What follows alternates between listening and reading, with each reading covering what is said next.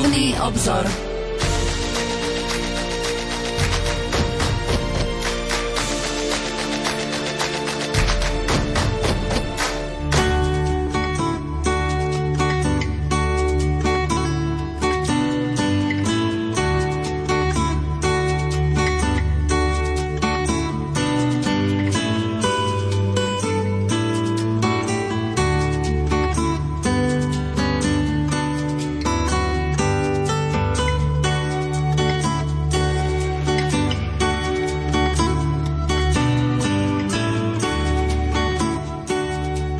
Svetý Ambrós, milánsky biskup a jeden z veľkých cirkevných otcov, žijúci vo 4. storočí vo svojom diele o pokáni, píše aj tieto slová. Nie je vari jasné, že keď hrešíme, pán sa na nás hnevá preto, aby nás svojim hnevom a rozhorčením priviedol k obráteniu. Jeho rozhorčenie teda neznamená, že by nás chcel trestať, ale skôr má poslúžiť tomu, aby sme dosiahli odpustenie. Veď takto hovorí, ak sa obrátiš a budeš plakať, budeš zachránený.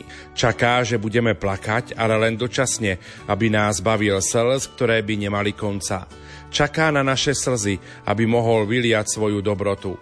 Tak ho v Evanieliu pohli k súcitu slzy vdovy a matky a on skriesil jej syna. Čaká na naše obrátenie, aby aj on mohol obnoviť milosť, ktorá v nás bude trvať, ak sa do nášho života nevkradne žiadny hriech ale pretože ho svojimi hriechmi urážame, prejavuje rozhorčenie, aby nás priviedol k pokore. Ukážme preto svoju pokoru, aby sme skôr ako trestu boli hodní jeho zľutovania. Milí poslucháči, dnešnú reláciu Duchovný obzor vysielame bezprostredne pred začatím tohto ročného pôstneho obdobia – už zajtra bude Popolcová streda a s týmto obdobím je neodmysliteľne spojené pokánie. Chceme však dnes o ňom hovoriť nielen v kontexte pôstneho obdobia, nie len v kontexte Svetej spovede, ktorú často považujeme za hlavný prejav nášho pokánia, ale aj ako dôležitej a nevyhnutnej súčasti nášho každodenného duchovného života. Pokániu by sme následne venovali aj ďalšie dve naše relácie, a to o mesiac v kontexte sviatosti najmä krstu a sviatosti pokánia, teda Svetej spovede, a po Veľkej noci by sme sa rozprávali o mimosviatostných formách pokánia. Dovolte mi, aby som štúdiu Rádia Lumen privítal mojich a vašich hostí. Oca Štefana Fábrio, farára farnosti Žili na závode. Štefan, dobrý večer. Príjemný dobrý večer, Pavol, tebe aj otec Peter, aj všetkým, ktorí nás v tejto chvíli počúvate. Ďakujem ti za pozvanie do dnešnej relácie. A otca Petra Staroštíka, dekana farára farnosti Banská Bystrica katedrála. Peter, dobrý večer. Pokojný, požehnaný večer tebe, Pavol, aj tebe, Števko, aj vám všetkým, ktorí ste sa s nami dnes spojili pri tomto počúvaní dnešnej relácie. Áno, tak dnes pomaly končí fašiangové obdobie, zajtra začíname pôst a pôstne obdobie. Ako by ste ho možno vy chceli prežiť, to tohtoročné pôstne obdobie? Tak pre mňa pôst je takou veľkou príležitosťou naozaj využiť čas, dobre sa pripraviť na slávenie Veľkej noci, Eh, ja osobne naozaj mám pôst, alebo teda pôstne obdobie veľmi rád, takisto ako aj advent, lebo mňa fascinuje práve ten čas takej prípravy, takého stíšenia sa. A ja tak sám mám nádej, že sa mi to podarí. Práve tak by som chcel aj vlastne tento pôstny čas prežiť v takom trošku takom stíšení, lebo som cítil, že aj tie posledné týždne, a možno, že mesiace, som to tak povedal, že po Vianociach, že ja už som presocializovaný, tak aj teraz na začiatku postu chcem e, začať duchovnými cvičeniami a, a potom naozaj v takom možno, že trošku takom stíšení. Aj keď v tej službe to nie je celkom až také možné, ale pokiaľ sa len dá nájsť si čas na také stíšenie, úzor rozobranie, možno práve tak ako Pán Ježiš, ísť do samoty a byť s Bohom, aby potom e, nakoniec e, som mohol sa stať takým darom pre všetkých tých, ku ktorým ma Pán posiela. Ja to vždy tak nejako beriem, že tá služba, ktorá sa odvíja práve z toho, čo prežívam aj ja s Pánom. Štefan, tvoje prežívanie tohto ročného pôstneho obdobia? Tak e, veľmi dobre vieme všetci, že pôstne obdobie je pre nás v prvom rade prípravou na slavenie Veľkej noci, takže myslím si, že toto je ten môj hlavný cieľ, ktorý mám na tieto dni, aby som bol naozaj aj duchovne, aj tak po tej kňazskej stránke e, pripravený pre e, slávenie Veľkej noci, tých prekrásnych obradov, ktoré máme v kostole, ktoré môžeme zažiť vďaka liturgii. No a v tom svojom osobnom súkromnom živote som si dal také zvláštne predsavzatie, e, že nebudem počas tohto postného obdobia pozerať televíziu, aj tak tam dokopy nie je nejako nič pozerať a to, čo, to, čo tam vidím, tak ma málo kedy obohatí. A povedal som si, že tento čas, e, ktorý by som teda strávil pred televíziou, aj keď to nie je pre mňa nejaký, nejaký horibilný čas, netrávim tam dlhé hodiny, z času na čas si pozriem správy alebo nejaký dokument, ale že teda tento rok v pôste aj tieto minúty, hodiny dňa e, venujem e, čítaniu kníh, ktoré mám pripravené.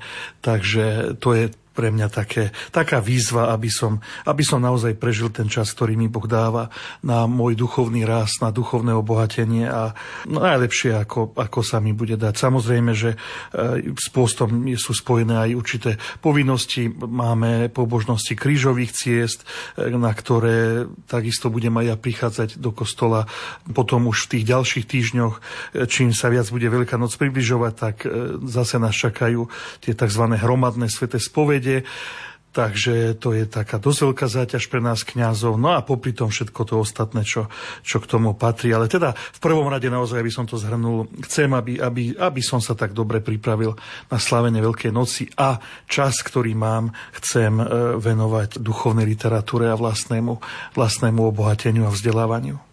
Dovolte mi, aby som dnešnú pieseň, drahí bratia, venoval vám za to, že prichádzate do Rádia Lumena, vysvetľujete liturgické veci našim poslucháčom. Pokojný dobrý večer a ničím nerušené počúvanie vám zo štúdia Rádia Lumen prajú majster zvuku Richard Švarba, hudobná redaktorka Diana Rauchová a moderátor Pavol Jurčaga. Nech sa vám príjemne počúva. Kyrie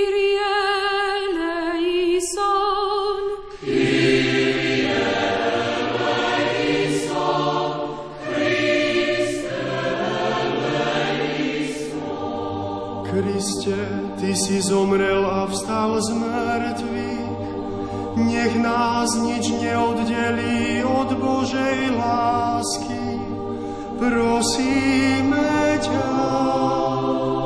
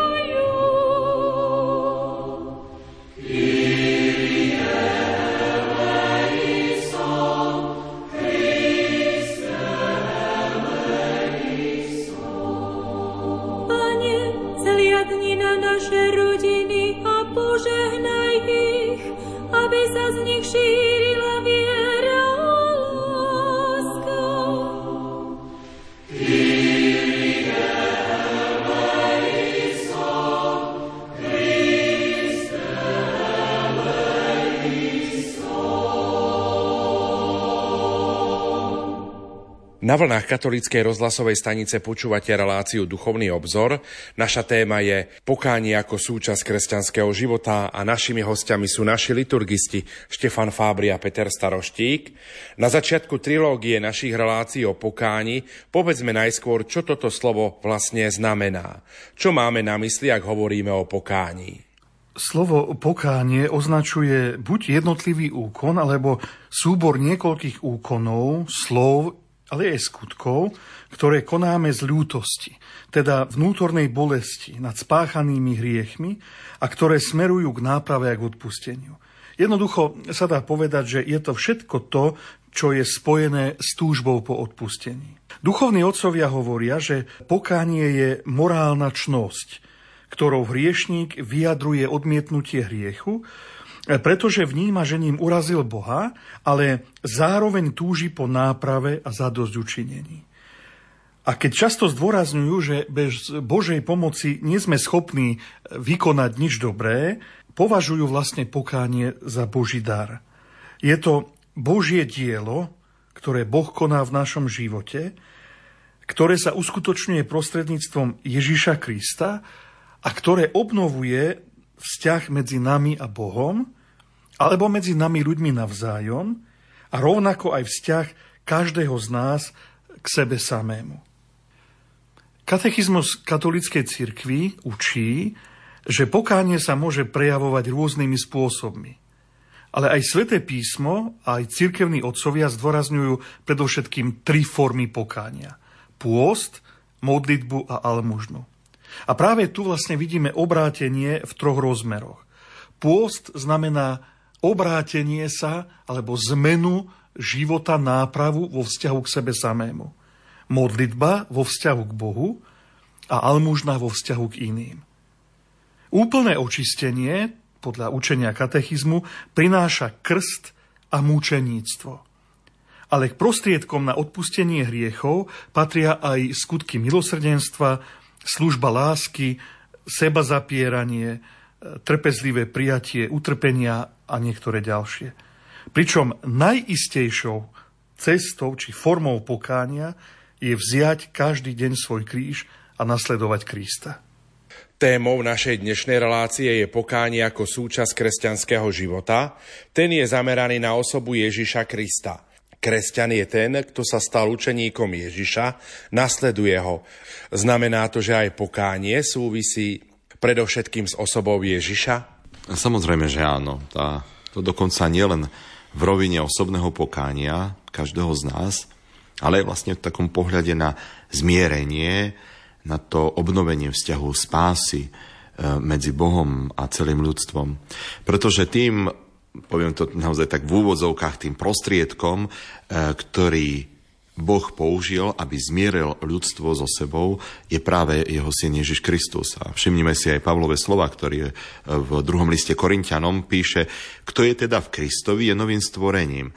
Staré sa pominulo a nastalo nové, ale to všetko je od Boha, ktorý nás skrze Krista zmieril so sebou a zveril nám službu zmierenia. Veď v Kristovi Boh zmieril svet so sebou a nepočítal ľuďom ich hriechy. Alebo slova zase svätého apoštola Jána, ktorý v prvom liste píše Deti moje, toto vám píšem, aby ste nehrešili. Ale keby niekto zhrešil, máme u Otca zástancu Ježiša Krista Spravodlivého. On je zmiernou obetou za naše hriechy. A nielen za naše, ale aj za hriechy celého sveta. Takže to, že sme potrebovali zmierenie s Bohom, znamená, že tento náš vzťah s ním bol istým spôsobom narušený. A ak si uvedomíme, že Boh je svetý, tak potom to znamená, že problém bol na našej strane. Že my sme tí, ktorí máme problém. My sme sa vzdialili od Boha. A to práve svojimi hriechmi. Veríme však, že základom nášho odpustenia, zmytia našich vín, je Ježišová smrť na kríži. A tak celý tento príbeh dejín ľudstva, ktorý je, dá sa povedať, od tých prvých dní poznačený hriechom, vrcholí práve v Ježišovi Kristovi. Celé sväté písmo tak môžeme vnímať ako jedno veľké svedectvo o tom, ako nám Boh vychádza v ústrety. Ako On ide oproti nám, On je ten, ktorý nás zachraňuje, On je ten, ktorý sa chce zmieriť s nami. Alebo on je ten, ktorý chce, aby sme sa s ním zmierili. Veľa obrazov hovorí o tom, že my sme utekali a Boh je ten, ktorý nás hľadal. My sme sa roztratili ako ovce a On je ten dobrý pastier, ktorý si nás zhromažďuje do jednej rodiny. My sme sa skrývali v temnotách a On nám priniesol práve svetlo. My sme umierali vyprahnutím. On nás napojil tou opravdivou, tou živou vodou. A to všetko sa dialo predovšetkým v osobe Ježiša Krista. Niekedy sa zvykne hovoriť o dvoch rozmeroch zmierenia. O tom takom vertikálnom a tiež o horizontálnom rozmere. Ako nám to symbolicky naznačuje aj samotný kríž, ktorý má vlastne tieto dve brvná, horizontálne a vertikálne. Vertikálne zmierenie je obnovenie vzťahu medzi nami ľuďmi a Bohom. Ako sme to už povedali, to je to, to dielo Boha, pretože On nás miloval prvý, to je to ako to poznamenáva svätý Ján, že završil toto zmierenie tým, že poslal na svet svojho syna Ježiša Krista. Ale potom je to aj toto horizontálne pokánie, ktoré vlastne vnímame a potrebujeme, že toto to, zmierenie medzi jednotlivcami alebo skupinami ľudí, ono vychádza zo spoločenstva s Bohom, len z tohto spoločenstva, pretože On je náš stvoriteľ, ktorý do nášho srdca vložil túžbu milovať, byť milovaný a iba On nám dáva silu túto túžbu aj naplňať. A tak sa opäť vraciame ku Kristovi. My však chceme dnes hovoriť o pokáni ako súčasti nášho kresťanského života, teda duchovného života. Aký má to dopad, že sa všetko sústreďuje na osobu Ježiša, na našu cestu pokánia, na náš duchovný život? Dalo by sa to zhrnúť do niekoľkých bodov. Poprvé, ak veríme, že Boh je ten, kto iniciuje, ale aj naplňa zmierenie, ako som to už aj povedal, že zmierenie pokánie je Božím darom, tak zároveň tým uznávame, že všetko to, čo bolo, ale aj stále je e, pre dokonalé uzdravenie nášho vzťahu k Bohu potrebné urobiť, nás jednoducho presahuje. Že to sami nedokážeme. Môžeme si všimnúť už len jednoduchú skutočnosť. Často nedokážeme ani len posúdiť následky nášho hriechu. Veď máme skúsenosť s tým, že niekedy aj zdanlivo malý hriech, možno to, že občas si niekto viac vypije napríklad, nesie zo sebou veľké následky, ktoré sa ukážu až po čase. Napríklad v podobe rozpadnutej rodiny. Inokedy jediné malé klámstvo môže do takej miery narušiť našu dôveru k niekomu, že náš vzťah s ním už nikdy nebude taký, ako bol. Ak by sme sa posunuli na úroveň e, ľudstva, tak môžeme povedať, že agresia medzi politikmi alebo ekonomické záujmy môžu napríklad vyvrcholiť vo vojne, ktorej následky e, si sotva dokážeme uvedomovať. Mnohokrát sa ukážu až po rokoch a, a mnohokrát naozaj ani, ani nemáme šancu vedieť o všetkom tom, e, čo tá vojna vlastne spôsobila. Čo to znamená? Že len Boh sám vidí už dnes dôsledky nášho konania. Len on ich pozná, pretože vidí do hĺbky ľudského srdca a zároveň dovidí aj tam, kam naše oči nemôžu vidieť. No a aký je teda rozdiel medzi postojom človeka a Boha? Človek často v úvodzovkách rieši svoje nedostatku tým, že ich buď popiera, alebo zľahčuje. Vyhovára sa, alebo hľadá lacné odpustenie. Ale zveriť svoje srdce Ježišovi znamená vyliečiť následky hriechu v úplnosti, v celej šírke a zároveň v pravde. Po druhé, e, ak sa sústredujeme na osobu Ježiša, uznávame, že Boh je pôvodcom odpustenia. My nie sme zdrojom zmierenia, ale Boh. Ak my prosíme o odpustenie alebo sami odpúšťame iným, len sa podielame na veľkom Božom diele zmierenia. A to má niekoľko dôsledkov. Je pre nás úľavou, ak si uvedomíme, že za zmierenie nemôžeme byť zodpovední len my. Prečo? No jednoducho sú situácie, keď nás opäť zmierenie presahuje. Ale nie len v tom, že si neuvedomujeme jeho dôsledky, ako som to pred chvíľou hovoril, ale aj preto, že už nejako nedokážeme napraviť škody, ktoré sme spôsobili. A to buď preto, že skrátka ne, nemôžeme vrátiť čas, alebo rozsah škôd presahuje naše prostriedky. Alebo ak sa napríklad usilujeme o zmierenie s niekým, kto nás odmieta. Ak máme v takýchto situáciách uveriť v odpustenie, musíme všetko zveriť jedine Bohu. Inak sa to nedá. A dalo by sa povedať, že práve toto súvisí aj s tým, že človek sám o sebe nikdy nedokáže veci napraviť tak, aby ich vrátil do pôvodného stavu. Napríklad, niekedy sa používa prirovnanie vzťahu k. Spája nás, ale ak sa roztrhne, dá sa síce zviazať, ale už na ňom ostane úzol. Presne to o to ide, že to je ten ďalší rozmer. V našom ľudskom živote po každej hrane ostane jazva. Po každom ubližení ostane bolesť jednoducho nás to poznačia. My častokrát sa snažíme aj odpustiť, ale ostávajú nám vždy nejaké také tie ťažké spomienky, ktoré sa v nás vynárajú. Ale všimnime si, čo robí Ježiš. Nahliadíme napríklad do 21. kapitoly Janovho Evanielia. Svojich prvých učeníkov povolal v Galilei, pri Genezareckom jazere.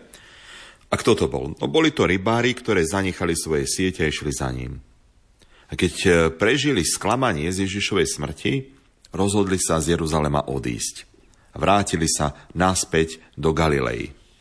Teda opustili miesto, kde umreli všetky ich nádeje, dúfali, že návratom k tomu predchádzajúcemu životu sa vyhnú nejakej problematickej budúcnosti.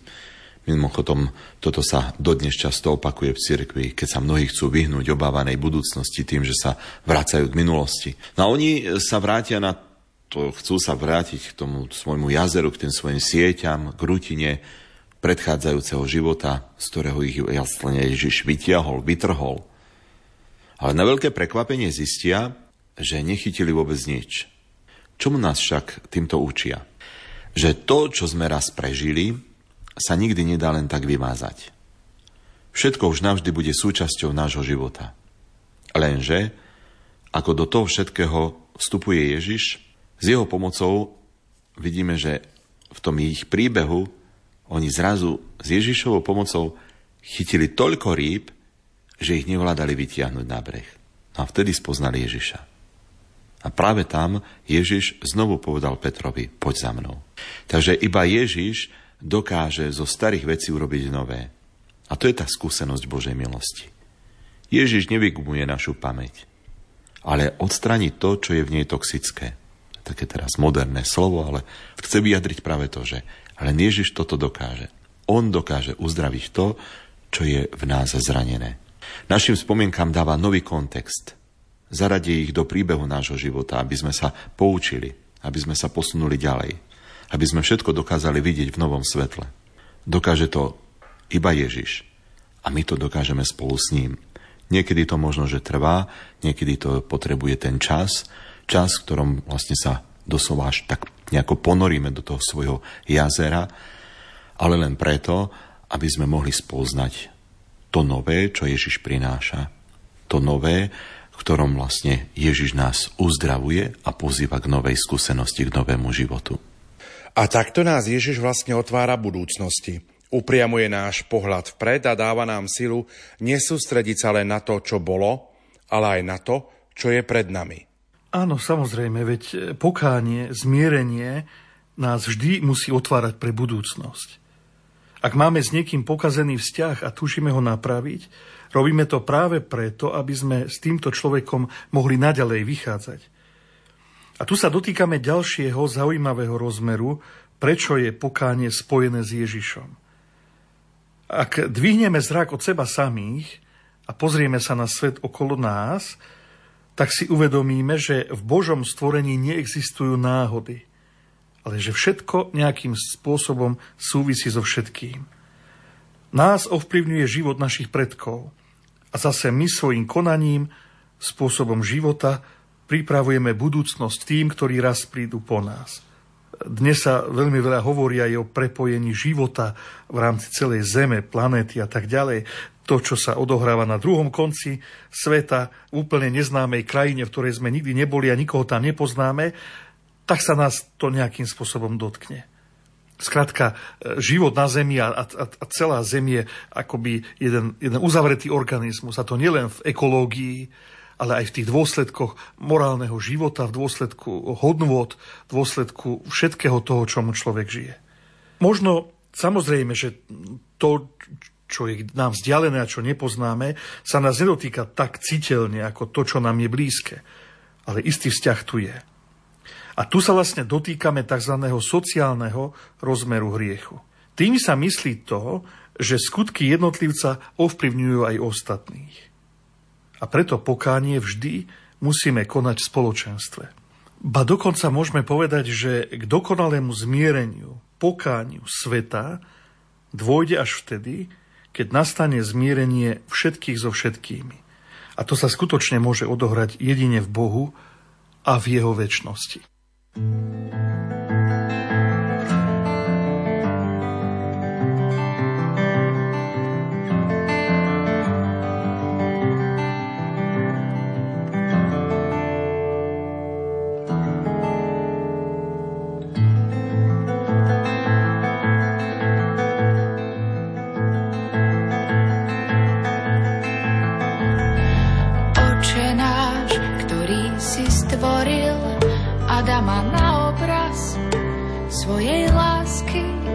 Spoznal každý raz, keď sa pozrie do očí Eve.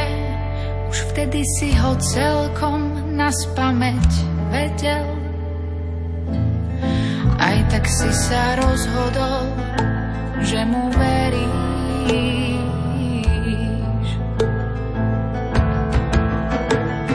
Dal si mu krídla slobody a on vyletel nad múr tvojej stráže, hoci si stále vdel, ako jediný medzi ním a zlom, ktoré sa napokon usídlilo v jeho srdci. Aj tak mu stále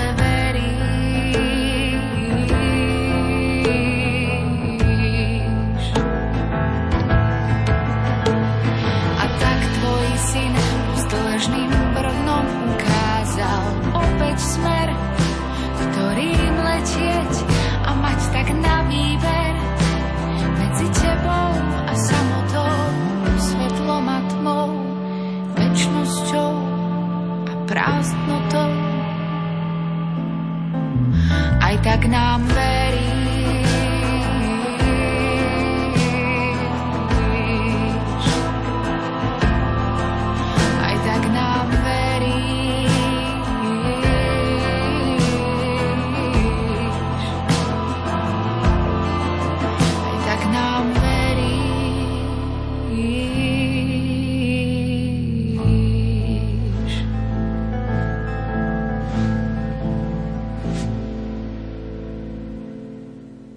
Počúvate Rádio Lumen, počúvate naše útorkové vysielanie, reláciu Duchovný obzor. Našimi hostiami sú liturgisti Peter Staroštík a Štefan Fábry.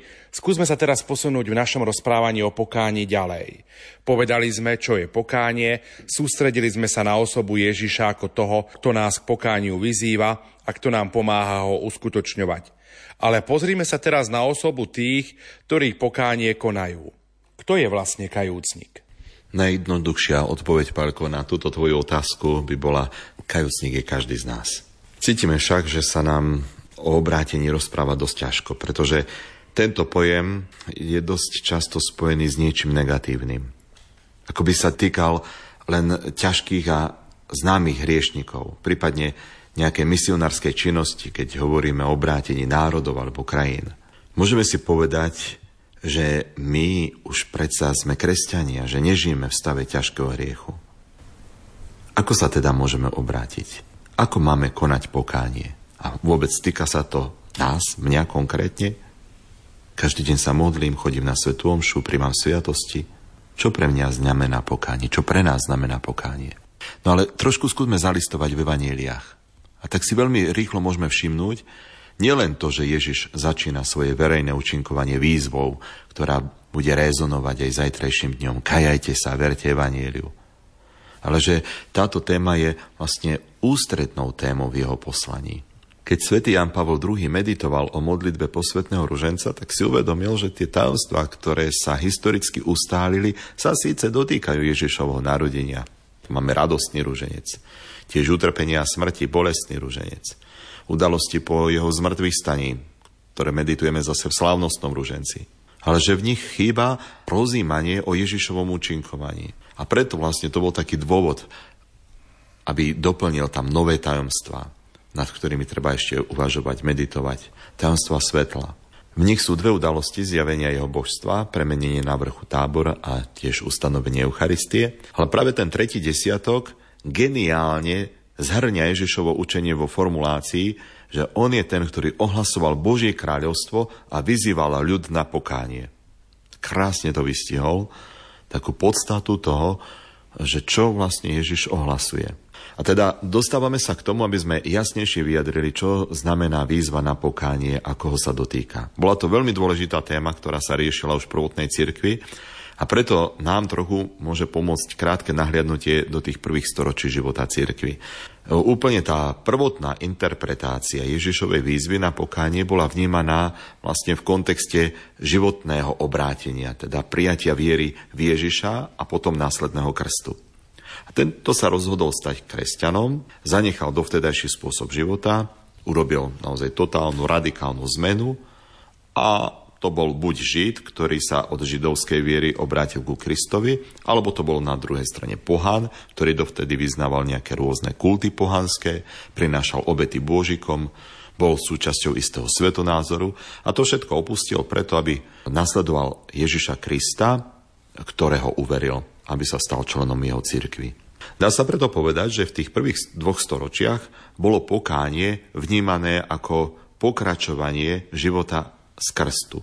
Dokonca v malých komunitách kresťanov bol akýkoľvek väčší hriech vnímaný ako návrat k tomu starému predchádzajúcemu životu, k svetu a k jeho modlám, k zlým mravom, ktoré kresťan v priebehu prípravy na krst počas teda katechumenátu opustil, zanechal a chcel ísť tým novým spôsobom života.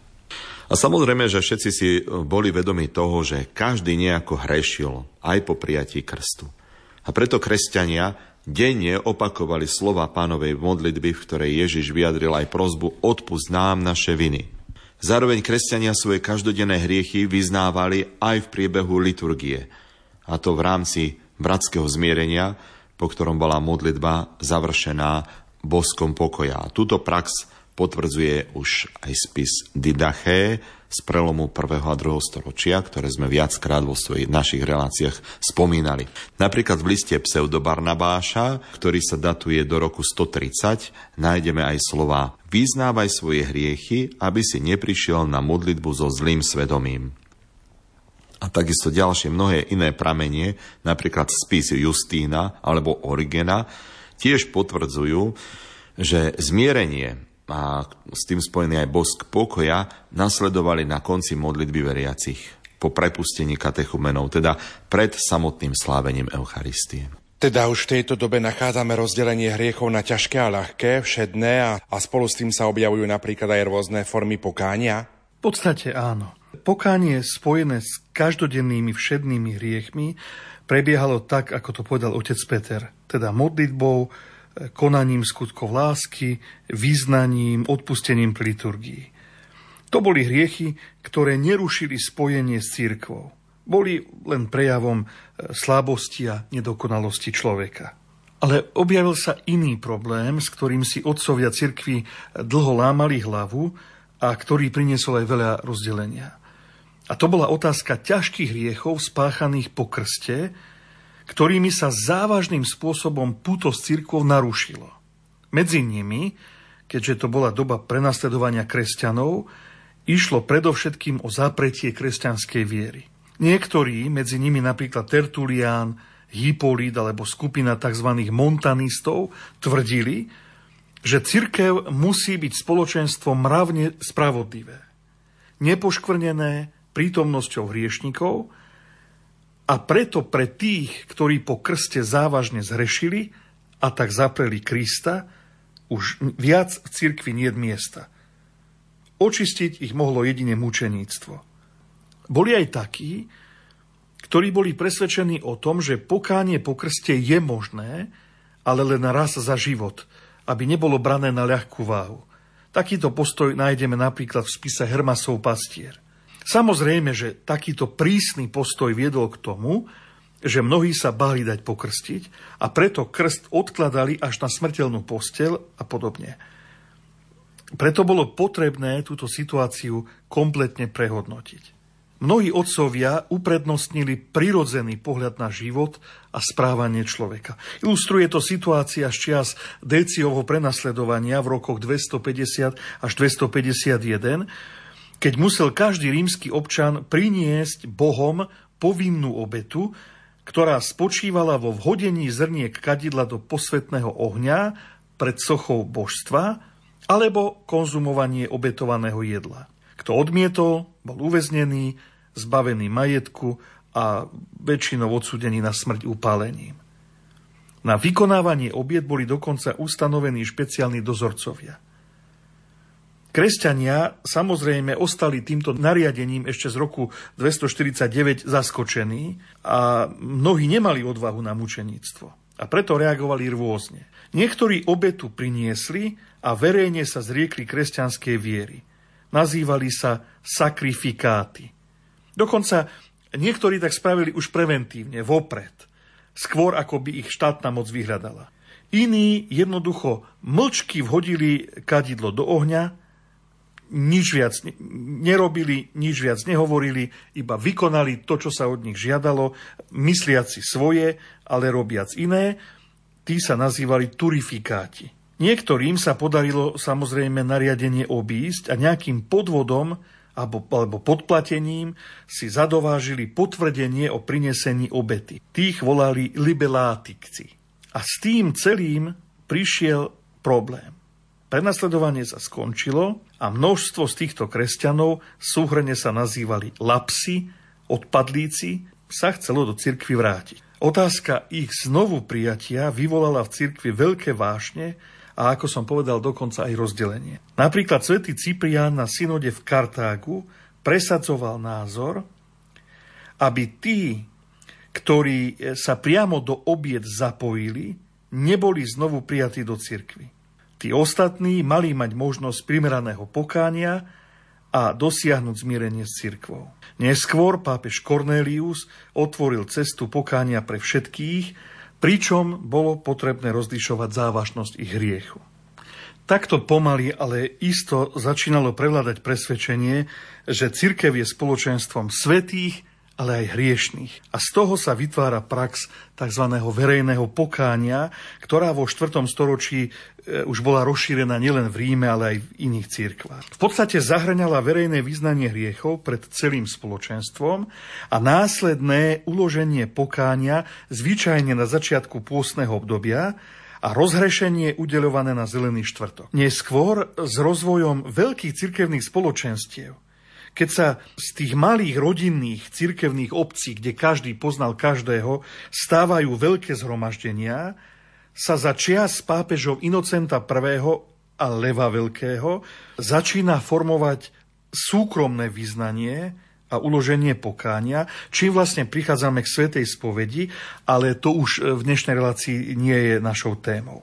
Pokánie je ale každopádne spojené s milosrdenstvom a uzdravením z hriechov, nie je vnímané ako trest pre hriešníka a stáva sa odpoveďou na Božiu milosť ponúkaného odpustenia. Toto všetko sa ale týkalo ťažkých previnení. Skúsme teraz v záverečnej časti našej relácie povedať niečo o pokáni ako dennej súčasti duchovného života každého kresťana. Tak hovoriť o dennom pokáni sa môže niekomu zdať aj trošku zbytočné, veď našo sa zoberať nejakými maličkosťami.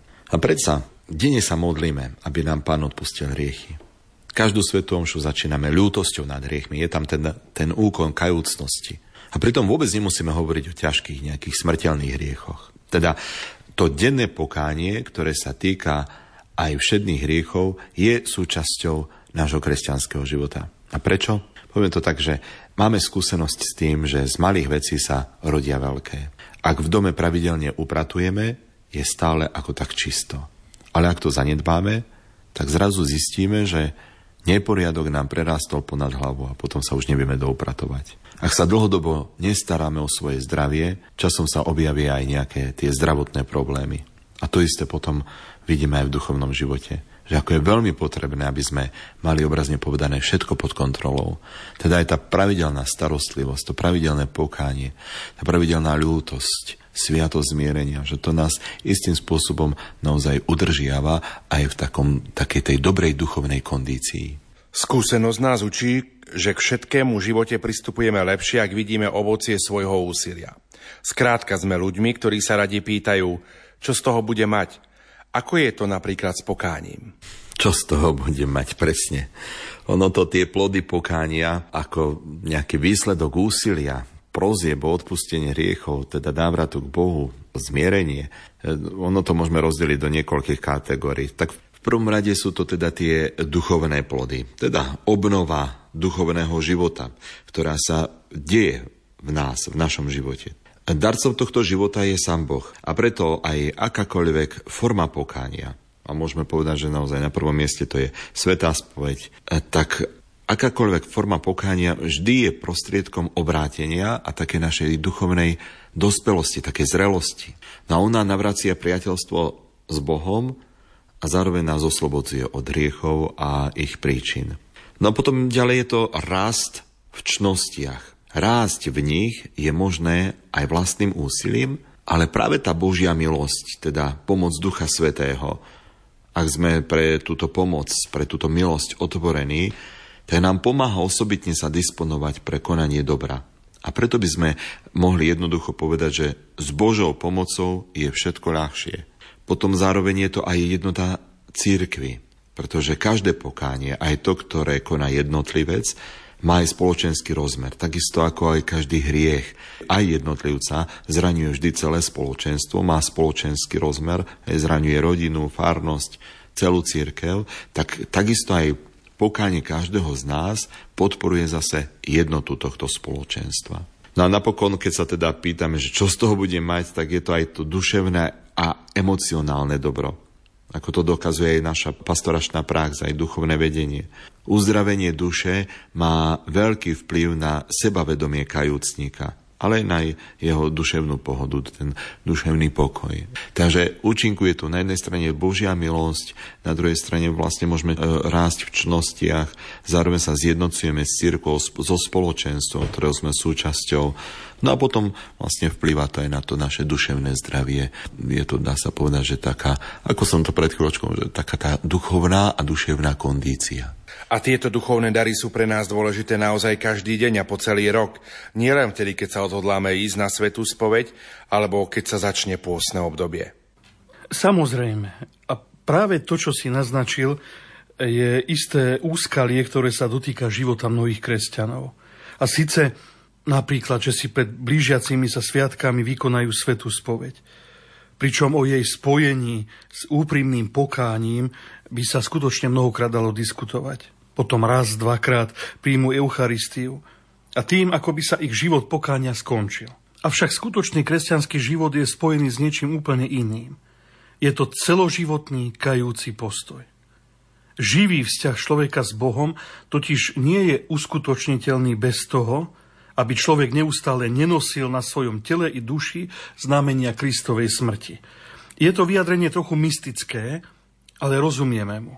Náš život má byť neustále a vo všetkých rovinách poznačený tým, že sme kresťanmi. Hovoríme teda o kajúcom postoji, nielen o jednotlivých skutkoch. Kajúci postoj je akoby bdením nad neustálým rastom vo sviatosti krstu, ktorú sme prijali po narodení. A aj hriešník, ktorý získal odpustenie vo sviatosti zmierenia, mal by byť verný svojmu obráteniu a žiť podľa požiadaviek Evanielia. Kajúci postoj však zaniká bez kajúcich skutkov. Práve preto pápež svätý Pavol VI vo svojej konštitúcii Penitéminy okrem ducha a čnosti pokánia ako požiadaviek kresťanského života hovorí aj o vonkajšom pokání. A to je askéza. Teda postoj človeka, ktorý ovláda svoj život, svoje telo aj srdce pôstom, zdržanlivosťou, vytrvalým plnením si stavovských povinností a trpezlivým znášaním ťažkosti každodenného života v spojení s ukrižovaným Kristom na slávu Boha a pre spásu sveta. Takto to vyjadril veľmi pekne e, pápež Pavol VI. Štefan, to, čo si hovoril, znamená to, že celý náš život má byť spojený s akýmsi takým trvalým pokáním, že prozba o odpustenie hriechov by mala byť súčasťou nášho denného života? Áno, ako kresťania sme povolaní k tomu, aby sme rástli nielen v jednotlivých skutkoch pokánia, ktoré nemôžeme vnímať osobitne, oddelenie od každodenného života, ako by sa v našom živote mali striedať obdobia, keď e, pokánie vykonáme a potom, keď sa zase vrátime do božného života, ktorý je spojený aj s hriechom, aj so slabosťou a potom zase vykonáme pokánie a takto sa to bude striedať. My máme rásť v čnosti pokánia. A čnosť je trvalý návyk v dobrom, teda v trvalom pokání. A to je vnútorný postoj, ktorý je vyjadrený neustálým konaním vonkajších kajúcich skutkov. Ježiš nám povedal, aby sme každý deň brali na svoje plecia kríž a nasledovali ho. A to samozrejme platí nielen pre pôst a nielen pre advent pred Vianocami. My predsa poznáme aj denné spytovanie svedomia, ktoré by malo byť súčasťou nášho duchovného života – Pripomenul to aj súčasný pápež František vo svojej homílii 4. septembra 2018. Ja si dovolím zacitovať jeho slova. V kresťanskom živote je potrebné bojovať, aby sme nechávali priestor Božiemu duchu a odháňali ducha sveta. V tomto boji osoží každodenné spytovanie svedomia, ktoré pomáha identifikovať pokušenia a získať jasno v tom, ako konajú tieto protikladné sily. Je to veľmi jednoduché, pripomína pápež. Máme tento veľký dar, akým je duch Boží, ale sme krehkí, sme hriešnici a sme aj pokúšaní duchom sveta. V tomto duchovnom boji, v tejto vojne ducha je potrebné zvíťaziť ako Ježiš. František pripomína, že každý kresťan by si mal každý večer znovu prejsť prežitý deň, aby zistil, či v ňom prevládala márnosť a pícha, alebo dokázal konať podľa príkladu Božieho Syna. Takéto spytovanie svedomia je veľmi dôležité. Ak nebudeme denne spoznávať, čo sa deje v našom srdci, a to nehovorím ja, ale to hovorí Biblia, poznamenal František, sme ako, citujem, živočíchy, ktoré nemajú žiadnu chápavosť a idú za svojim inštinktom. Ale my nie sme živočíchy, sme Božie deti, pokrstené darom Ducha Svetého. Preto je dôležité porozumieť, čo sa dnes udialo v mojom srdci. Nech nás pán naučí robiť si vždy, každý deň spytovanie svedomia. Toto je skutočné povzbudenie pápeža Františka, ktoré jednoznačne vyjadruje to, že pokánie je dennodennou súčasťou života každého kresťana, každého jedného z nás. Že to nie je záležitosť ani pôstneho obdobia, ani adventného obdobia, ani sviatkov, ale jednoducho dennodenné, dennodenná súčasť nášho života práve preto, aby sme neustále boli konfrontovaní s Božou láskou a s ideálom, ku ktorému nás pozýva Ježiš. Končí sa naša dnešná relácia, duchovný obzor, kde sme začali rozprávať o pokání ako súčasti kresťanského života v predvečer začiatku pôstneho obdobia. Bratia, čo by ste adresovali našim poslucháčom na záver také vaše záverečné slová?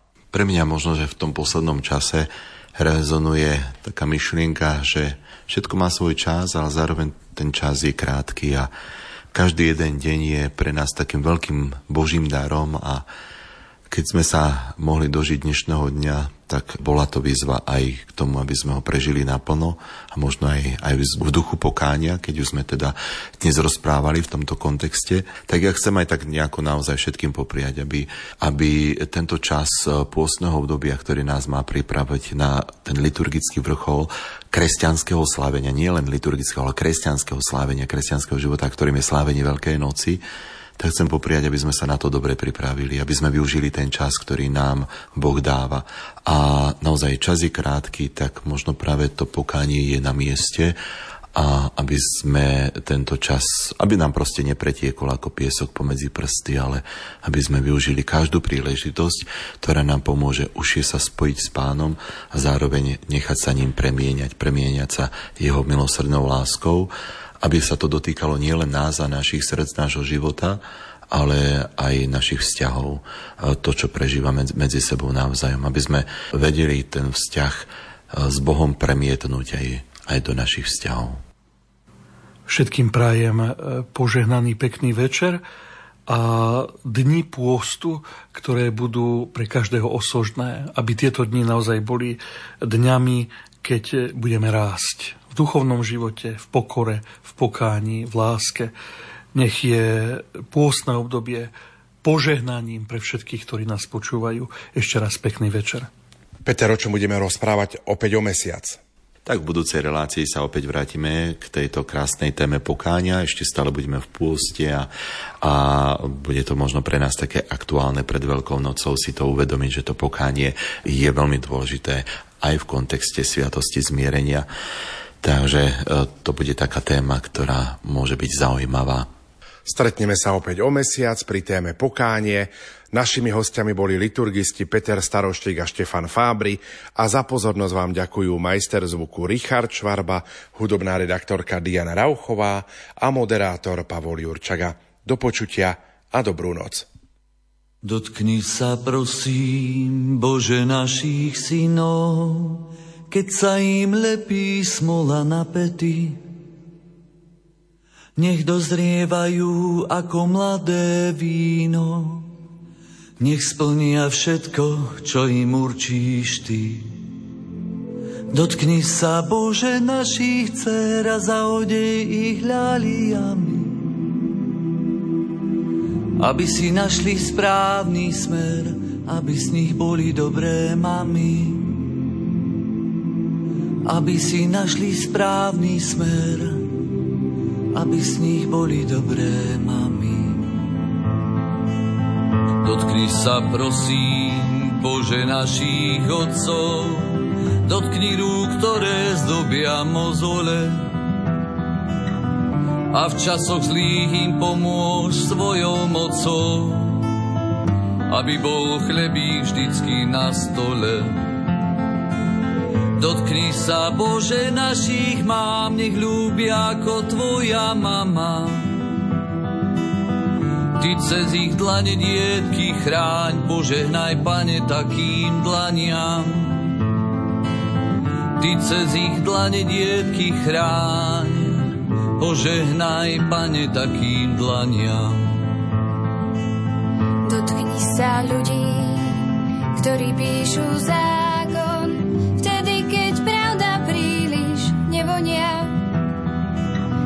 všetkých politikov k sebe nakloň. Nech šíria pravdu tvojho zákona. Dotkni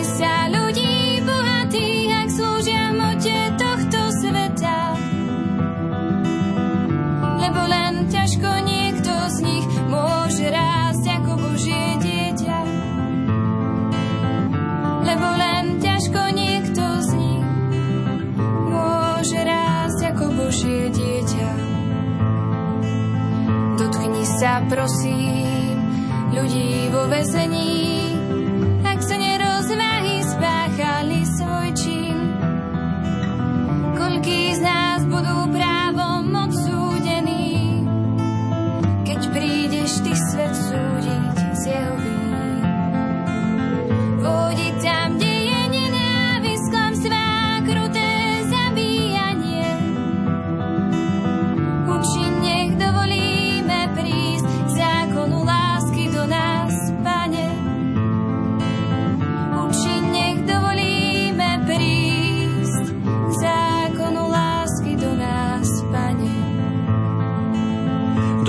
sa prosím, Bože malých detí, nech nám ich strážia Tvoje aniely.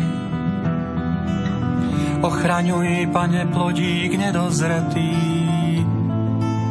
pred zrelou chamtivosťou dospelých. Ochraňuje všetky špinavé, choré a hľadujúce dietky, lebo to nie je o práve, ale o svedomí nás všetkých. Toto už nie je o práve, ale o svedomí nás všetkých. Dotkni sa ľudí, keď sú vážne chorí. Ak chceš, tak lieč nám dušu cez bolesť. Vieš, vtedy človek príliš nehovorí. Vtedy mu treba pomôcť kríže niesť. Dotkni sa ľudí na lôžkach, veď ich svet sú len štyri steny. Niekedy spása pri horkách získa na vlastným utrpení. Niekedy spása pri horkách získa na vlastným utrpením. Dotkni sa prosím ľudí tejto zeme a učí ich navzájom si rozumieť Dotýkaj sa nás, nečakaj, či chceme. Vo chvíľkach slabý za ruku nás veď. Vypočuj túto modlitbu a obdaruj nás Duchom Svetým. Pre lásku si nás nami buď, prosia ťa neposlušné deti. Pre lásku si nás nami buď, prosia ťa neposlušné deti. Pre lásku si nás nami buď, prosia ťa neposlušné deti. Pre lásku si nás nami buď, prosia ťa neposlušné deti.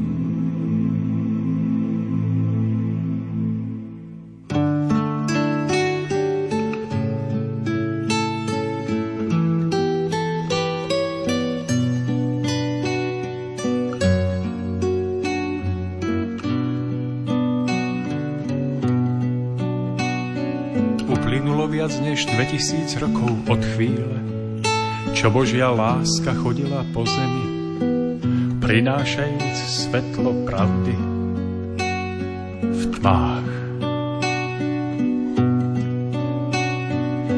Bola to láska, ktorá liečila i zraňovala.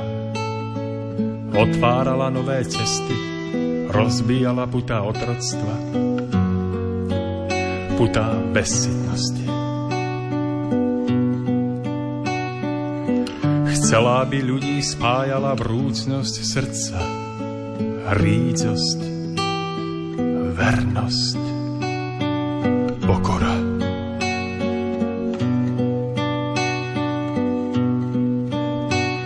Strnulosť však zvíťazila nad živým cítením lásky.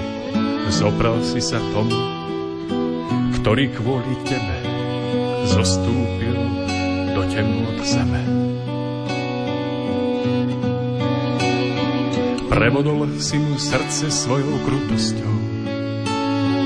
Ruky i nohy pribil na kríž nenávistou a slepou pýchou. Však on sa na sklonku svojich síl na kríži modlil by ty si žil, on nevinný, o nevinný. Odčiniť hriech svoj si chcel, hriech voči láske nevinnej, nevinnej, jo, nevinnej. Tak stojíš tu opäť, no nevieš sám, že keď on pod krížom skonával, ty si tam stál, močky stál. Nevieš o dávnom zlyhaní, o zrade skrytej v močaní, tvojom močaní, hlasnom močaní. On opäť ti dáva nádej nájsť, by si sa navždy vstal a mohol rásť. Tá nádej leží v poznaní o sile skrytej v pokári